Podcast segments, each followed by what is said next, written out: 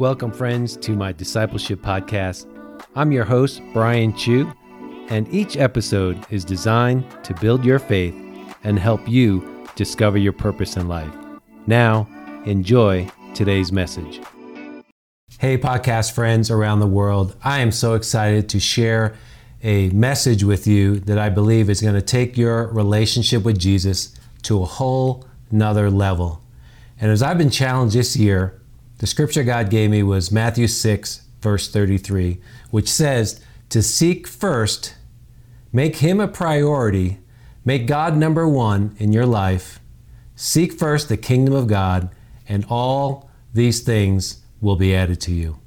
Now, one of the essential keys of seeking the Lord and being a disciple of Jesus is to worship the Lord, to worship our King, our awesome, amazing God. Let me read here out of John 4, verse 23. It says, But an hour is coming and is now here when the true worshipers, that's me, that's you, will worship the Father in spirit and in truth. Yes, the Father wants such people to worship Him. Okay, well, I want to be a true worshiper. God wants me wants you to worship Him. So, friends, what is worship? That's the title of our message, our podcast today. What is worship? Now, when you think of worship, what do most people think of? We think of singing songs in church to the Lord, and that's good. I love to do that. Or singing the latest worship song in your car. That's great. I love to do that as well. Or putting on your favorite worship playlist on YouTube. And that's what I like to do every morning is put on YouTube, put on a playlist, lift my hands up and worship the Lord. Or maybe you're thinking when you go to church, you know, worship are the slow songs and praise are the fast songs, right? Well, let me tell you some friends, worship is a lot more than just singing songs to the Lord. So, when I study a word in the Bible, I always like to find out when and how it was first used in Scripture. Okay? When is the first mention of worship in the Bible? Now, sometimes for fun, when I meet a church worship leader, I'll ask them, hey, do you know the first mention of worship in the Bible? And most worship leaders will say, well, I think it's the book of Psalms or Lamentations. Then, after a few seconds of awkward silence, I will give them the answer. Friends, the first mention of worship in the Bible comes from Genesis 4, verse 26. It says, A son also was born to Seth, and he named him Enosh. At that time, people began to worship the Lord.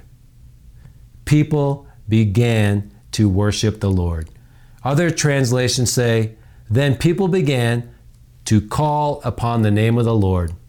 So, worship means, as followers of Jesus, that we can call upon the name of the Lord because He is worthy, He is awesome, He is amazing. That's the God that we serve. Then, let's look at the second mention of the word worship in the Bible. And we can find that in Genesis 22, verse 5. Now, this is right after God tells Abraham, Offer your son, the promised son that I gave you, as a sacrifice.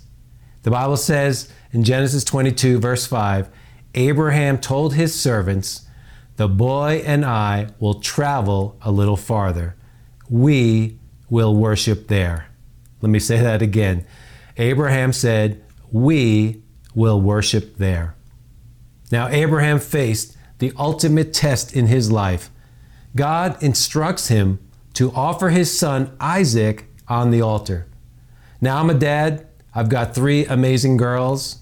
I cannot even imagine what I would do if God gave me those same instructions. But what stands out to me is that Abraham says, We are going to worship. Now, is Abraham going up to the mountain to sing songs, to put on YouTube, to put on his Spotify list and play music? Well, let me explain a little further the word worship. The original translation for worship in Hebrew is the word shakah. which means to bow down in reverence and humility before God. When Abraham said, We will worship there, what he was saying was, I'm going to call upon the name of the Lord just like they did in Genesis 4 26. And I'm going to bow down in reverence and humility before Almighty God. Now, even though it did not make sense to sacrifice his promised son, Abraham displayed submission and obedience out of reverence and humility towards God. So let's wrap this up.